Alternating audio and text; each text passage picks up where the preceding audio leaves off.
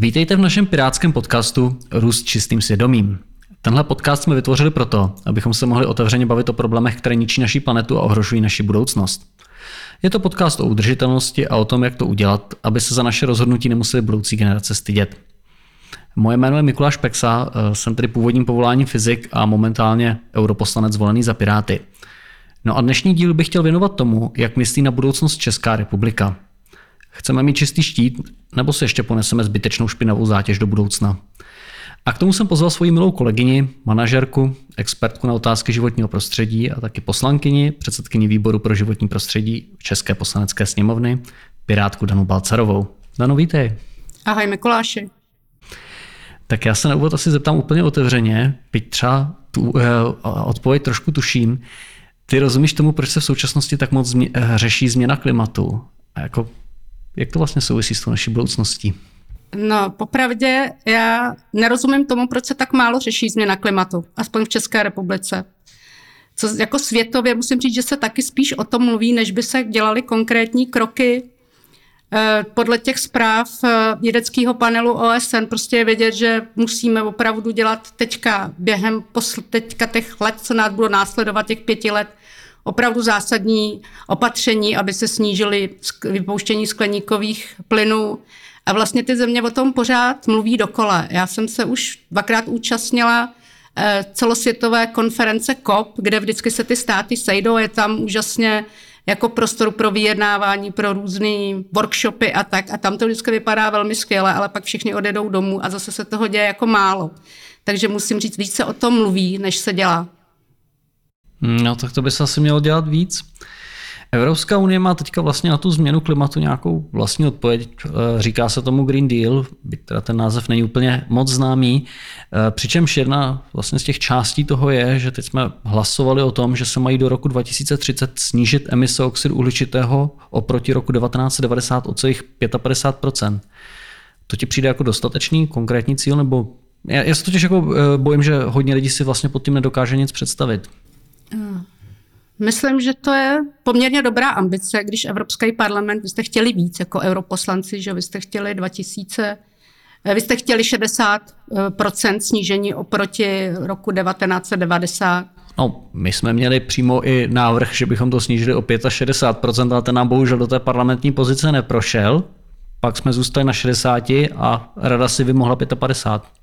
Eh, no, pro mě je to jako dobrý cíl. On to je vlastně cíl, ono to není, že přesně tak to musí být. Bohužel teda Česká republika uh, ústy ministra Havlíčka, že mluví o 40 až 45 procentech, což je prostě málo, vzhledem k tomu, že u nás ty skleníkové plyny poklesaly hlavně tím, že se transformoval po revoluci průmysl a zavíraly se podniky.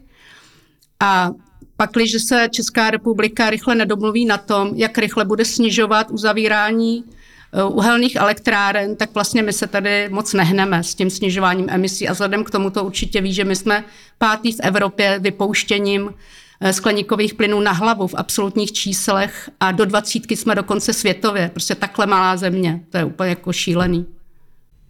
No, ono je asi dobrý zmínit, že vlastně eh, ty emise se měří oproti roku 1990, takže už jsme o nějakých asi 35% snížili, takže pokud pan ministr Havlíček říká 40, tak ono už je to v podstatě vlastně hotový teď a co těch zbylých 10 let budeme dělat. Ale já jsem se chtěl zeptat, eh, ten Green Deal vlastně ukazuje eh, takovou cestu, jakým způsobem ty emise snižovat. Jo? Vlastně ta myšlenka je, že bychom měli modernizovat technologie, které používáme. Eh, dneska se používají hodně fosilní paliva. Eh, v budoucnu třeba snad nastoupí eh, vodík. To, to si myslím, že hodně promění odvětví, jako je energetika, průmysl, doprava, protože tam právě vzniká většina těch emisí oxidu uhličitého, které lidstvo vyprodukuje. Dávalo by to takhle smysl, nebo jak bys to dělal ty? Hele, já bych šla hlavně cestou úspor a energetické energetické efektivity. Myslím, že jako tím, že třeba v tuhle chvíli vyvážíme skoro 20% elektrické energie a ještě k tomu hrozně plítváme a vlastně ty naše technologie jsou poměrně zastaraly, tak já si myslím, že v tom je hrozně velký potenciál a potom samozřejmě v obnovitelných zdrojích. Co se týká toho vodíku, já vím, že vy to hodně řešíte na Evropské unii, ale musím říct, že teda v Čechách o tom se diskuze moc jako nevede, nevím, technologicky fakt tomu nerozumím, té problematice, jo. takže se tam ani nějaký moje, moje očekávání ne, neupírají a furt si myslím, že vždycky je lepší jako šetřit tou energií, prostě modernizovat, prostě podporovat věci, který, v tom duchu, kterým už se teďka tím směrem prostě jdeme. Jo. Přijde, že ten vodík je trochu krok stranou a co jsem o tom slyšela, tak prostě tam fakt v tom nemám jasno, přiznávám. No tak my to samozřejmě řešíme, protože vlastně z pohledu toho celého evropského trhu je hodně zajímavá ta myšlenka, že bychom třeba v těch jižních státech, kde je hodně slunce, vyráběli ze solární elektřiny vodík a ten by se pak vyvážel do těch ostatních, nebo z těch přímořských států, ve kterých mohou fungovat ty větrné elektrárny na pobřeží, eh, takže by se vyvážel vodík do těch ostatních.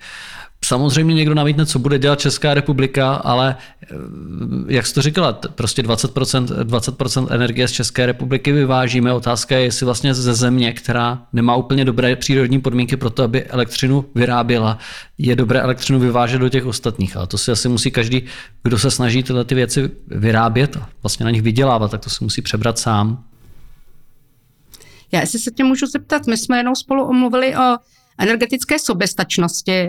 Já jsem tenkrát šla do nějakého rozhovoru v televizi kvůli tomu, jaký eh, rok ukončení navrhla uhelná komise a ty jsme tenkrát říkal o tom, že prostě se musí uvažovat v rámci evropského kontextu. Že vlastně mluvit o národní nějaký bezpečnosti nebo soběstačnosti je trošku UFO, protože prostě spíš jde o to investovat do nějaké přenosové soustavy, do prostě moderní chytrý sítě, která bude dokážet přepouštět prostě tu elektrickou energii tam, kde zrovna bude potřebná a může se ta elektřina vyrobit třeba ve Španělsku na solárech nebo v Německu prostě na větrnících v moři.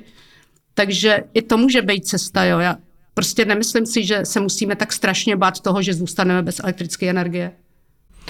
No určitě, ono se to málo ví, ale v podstatě uh, celá Evropa teďka funguje jako jeden společný energetický trh, to znamená, že uh, ty země prostě obchodují s elektřinou uh, mezi sebou a momentálně se rozbíhají takové projekty. Já jsem to třeba slyšel, že je snaha vlastně do, dostávat elektřinu kabelem, podmorským kabelem ze Španělska do Velké Británie, protože to prostě technicky lze a ty obnovitelné zdroje ve Španělsku jsou kvůli to, pro tohle efektivní. No. Takže otázka, eh, jak moc, eh, jak moc si má v tomhle v tom cenu hrát vlastně na, tom soukromničení, na to soukromničení. Ale kdybychom se teda podívali čistě na ten pohled té České republiky, s těmi společnými cíly Česká republika souhlasila, podpořila ty společné závazky v rámci Evropské unie. Čeho teda teďka vlastně tady chceme v rámci snižování emisí dosáhnout na národní úrovni? Tak eh, podle toho, co říkal ministr Havlíček, vlastně i to říká Babiš, my se povezeme, jo, protože nakonec i Evropská komise řekla, že jde o společný celoevropský cíl, což je pro nás jako velmi výhodný tím, že prostě některý budou plnit víc, budou vlastně víc snižovat a my prostě si myslím, že ty ambice mít e, současná vláda nebude, ale věřím tomu, že prostě po volbách se to výrazně změní a my opravdu stanovíme ten rok odklonu uhlí k roku 2030, nejpozději 33. A fakt prostě už teďka se, jsou připraveny nějaký scénáře, je i ten, ten emergency scénář do roku 2030, pak ten optimistický do roku 2033, takže je to reálný, aby jsme fakt to uhlí začali, začali vypínat a v tom případě bychom podle mě vlastně těch cílů dosáhli. Poměrně si myslím, nechci říct snadno, ale je to reálný. No ty jsi vlastně expert na tuhle otázku, ty působíš v uhelné komisi, že? Protože to je poradní orgán, který si zřídila vláda, by vlastně o tom, tom kdy eh, se má ta těžba uhlí v Česku uh, ukončit, rozhodnul, že? Tak uh, dospěla vláda vlastně k nějakému rozhodnutí, nebo jak, jak tohle to je? Máme nějaký plán vlastně? Já tě trochu upravím, já nejsem přímo členem ty uhelné komise, já jsem byla, ale pak mě minister Barabec odvolal, takže já jsem už jenom členem pracovní skupiny druhé, ale ta je podle mě nejdůležitější, protože ta právě stanuje harmonogram odklonu od uhlí podle, hledali jsme ten správný koeficient a to je energetická účinnost, za co jsem jako ráda, protože to je fakt jako asi jediný férový prostě uh, argument, podle které, který se dá nastavit na ty všechny uhelné prostě bloky a dá se říct, která je nejvíc špinavá a nejméně vyrábí, ta se vypne jako prvním. To je podle mě prostě fér a má to logiku. A potom budeme taky vlastně už je navržená, ale bude se teďka nějakým způsobem víc konkretizovat legislativa, která se musí přijmout tomu, aby jsme vlastně od toho uhlí mohli odstoupit. Ty určitě víš, že uhelná komise před Vánocema přišla prostě s návrhem roku 2038, což se dalo skoro čekat, protože ten problém byl úplně od začátku. Ta komise byla prostě složená z lidí, kteří vyloženě byli prouhelní, kteří ještě před pár lety podporovali prolomení limitů těžby třeba na Bílině a tak, takže to prostě byli lidi, i, i když z vědy, tak byli na té straně prostě, že mají rádi uhlí, když to řeknu úplně jednoduše. Takže ono to nemohlo dopadnout jinak. Jo. Teď jsem ráda, že vlastně naše vláda to doporučení neakceptovala a dala nové zadání uhelné komisi. Sice eh, ministr Havlíček se furt snaží tvrdit, že jako jo, je ten rok 38, jako jsme vzali na vědomí a dál tím směrem půjdem, ale budou se vytvářet i rychlejší scénáře, kde to minister Brabec říká, rok 2030, emergency, prostě scénář, ten my chceme, aby se na něm pracovalo jako primárně. Takže za mě jako vlastně dobrý. To je vlastně jedna věc, na kterou bych se chtěl zeptat, na tu jeho roli, protože já jsem tady v minulém díle měl uh, hosta Milana Starce z jedné z obcí poblíž českopolských hranic. Jeho trápí problém polský hnědouhelný důl Turov, uh, který vlastně sahá až na tu českou hranici a podle uh, původních pravidel měl být už asi rok zavřený, přesto jeho majitel, polská společnost PGE, uh, nelegálně těžbu prodlužuje. Eh, přitom to prokazatelně vysušuje českou krajinu a hrozí nám tady znečištění spodních vod. Co vlastně dělala česká vláda a pan ministr Vrabec eh, s Turovem? Hele, tom plném začátku to prostě bylo tak, že ministerstvo životního prostředí vidělo, že Poláci prostě připravují EU a že se s českou stranou nebaví, tak dělali takový jako měkký výzvy a tak, ale vlastně do toho nešlapali. Jo. Vlastně my jsme se to dověděli od nevládních organizací, že je tam nějaký problém, který nebyl vůbec nějak komunikovaný. Ministerstvo spíš, jako podle mě tam šlo o nějaký spíš mezinárodní vztahy než řešení toho problému. E, my jsme to na základě právě toho podnětu začali zařazovat na výbor životního prostředí a fakt jsme tlačili ministra životního prostředí, aby připravil analýzu, jestli je to teda na nějakou žalobu nebo co s tím dál, aby vlastně vyhodnotili tu situaci, tu zpracovalo ministerstvo zahraničí a to přišlo s tím, že je účelný dát tu žalobu, že prostě má smysl a že Evropská komise vlastně by to také podpořila, takže na základě vlastně až tlaku, neříkám, že jenom výboru pro životního prostředí, ale i nevládek, i vlastně těch lidí, co žijou v tom regionu, nakonec teda došlo k tomu, že se k tomu rozhoupali, ale podle mě promarnili minimálně takových pět let, kdy mohli ještě zastavit vlastně ty EI, mohlo že by se vůbec ta těžba nerozšířila aspoň. Dneska už ty prostě ty rypadla jsou kousek od českých hranic. K tomu nemělo vůbec dojít, podle mě. No to asi ne, no. Každopádně ten uh, případ dospěl k Evropskému soudu a vlastně ta žaloba, kterou jsme právě tlačili i my, uh, nedávno vedla k tomu, že soud vydal rozhodnutí, že důl se má zavřít, uh, což teda bohužel ta polská strana tak nějak nerespektuje a důl běží dál a poškozuje vlastně jak vodu, tak zdraví prostě místních obyvatel. Má podle tebe vlastně vůbec česká vláda nějaký plán, co s tímhle tím problémem dělat? Tak česká vláda přes své zástupce z Ministerstva životního prostředí, Ministerstva zahraničí a vlastně je přizvaný ještě teda samozřejmě Liberecký kraj se snaží s Poláky vyjednávat. Je to poměrně netransparentní, ani prostě já neznám, jaké jsou přesně parametry té smlouvy. Chápu, že to je mezinárodní věc a že to je citlivý, že to úplně nemůže být veřejný, ale my jsme právě pozvali tyhle aktéry na výbor životního prostředí, aby nás informovali, informovali nás pouze rámcově. Eh, já musím říct, že bych se hrozně obávala toho, že bychom tu žalobu stáhli na za, jenom proto, že jsme se jakoby dohodli no, na něčem, ať už to bude cokoliv. Já myslím, že je potřeba, než bude zpracovaná nová EA, jo, než fakt uvidíme, že ty Poláci Eh, budou akceptovat české požadavky, tak eh, si myslím, že je dobrý prostě ty karty držet v rukou tak, jak jsou teďka rozehrany. Co si myslíš ty? Tak mě by to dávalo smysl. Já eh, určitě vnímám to, že vlastně ti Poláci to rozhodně nemají všichni položené stejně, že tam prostě řada lidí, kteří s tím nesouhlasí.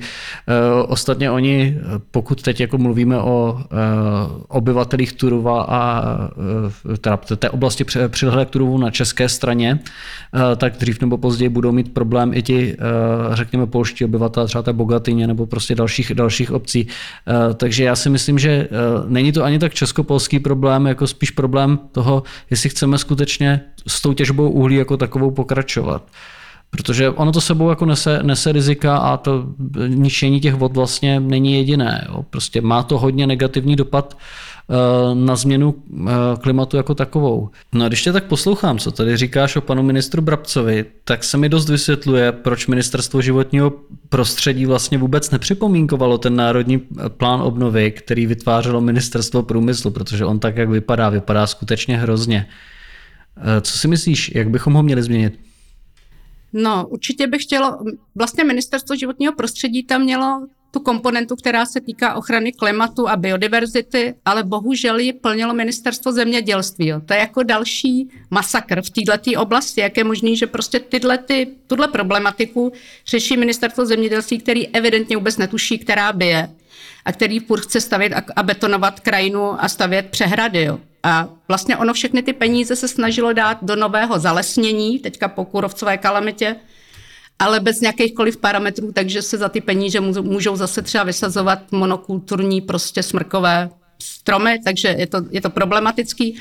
A ministerstvo životního prostředí se vlastně toho vzdalo, těch peněz, a řeklo, že ono má prostě eh, že má své plány a své zdroje a že si s tím jako vystačí. Ale pak, když se ukázalo, že vlastně to eh, plnění plánu obnovy není schopný dosáhnout těch procent na ochranu klimatu, to znamená těch 37 procent, tak oni nakonec si z MPO nějaký peníze jako vzali, ale budou tím vlastně subvencovat programy, na který nemá dostatek peněz, jako je Nová zelená úsporám a, a kotlíkové dotace. A ty peníze, kterým v tom rozpočtu chybějí státního fondu životního prostředí, tak tím vlastně jako zalepějí to, co se stejně by dělo. Jo? Takže není to na nic navíc, jsou to prostě peníze, které ono prostě využije díky tomu, že dostane méně ze státního rozpočtu. Jo, je to prostě, je to fakt jako celý, je to taková spatlanost, že je to jako kocourkov, je to chaos. To vypadá jako solidní zmatek pod vedením nejlepšího manažera, jakého tato země v celé své historii zažila.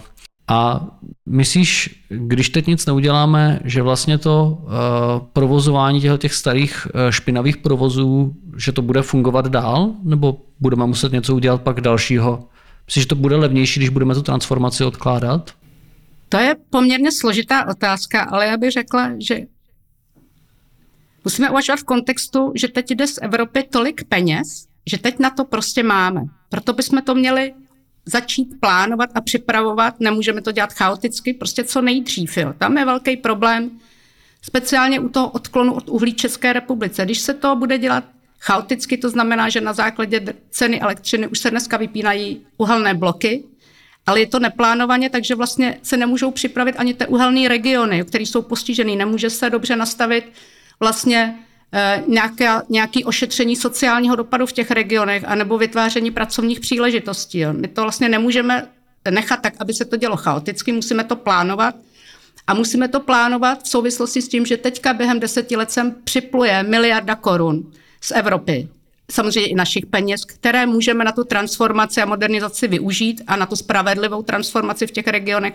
A když to promarníme, tak už se to nikdy nebude opakovat. Jo? Takže asi nemá cenu se bavit o tom, jestli by to teď bylo dražší nebo potom dražší, ale že teď je fakt ta chvíle, kdy prostě to udělat musíme. No to bych řekl. A vlastně co tomu brání? Já jsem teďka nedávno četl nějaký průzkum Českého rozhlasu, že přes 80% lidí bere tu klimatickou změnu vážně, takže bych čekal, že vlastně by neměli mít problém uh, s tím, abychom konečně tu těžbu uhlí ukončili. Tak kde je ten, kde je ten problém? No problém je prostě konzervativní průmysl. Uh, podle mě problém je, že pořád jako velká část toho biznisu, vlastně ne, nechci říct, že vlastně velká část, ale ta mocná část toho průmyslu prostě vydělává na tom, jak je to nastavený teď. Takže pro ně je to stav, který je žádoucí, který se snaží udržet co nejdíl. To jako je vlastně asi logický poměrně.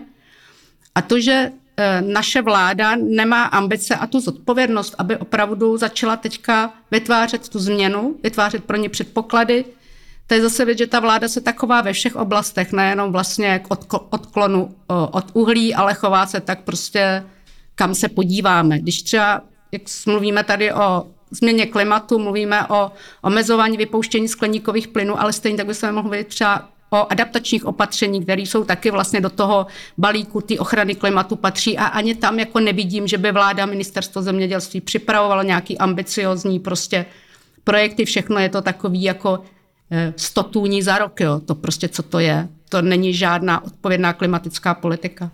Já se přiznám, že když sleduju tu debatu ve zbytku Evropy, tak mi přijde, že vlastně v zahraničí se daleko víc o tomhle tématu té klimatické změny mluví. Vlastně je to téma, které dominuje v volebním kampaním. Eh, řeší se, jak k tomu jednotlivé politické strany přistupují.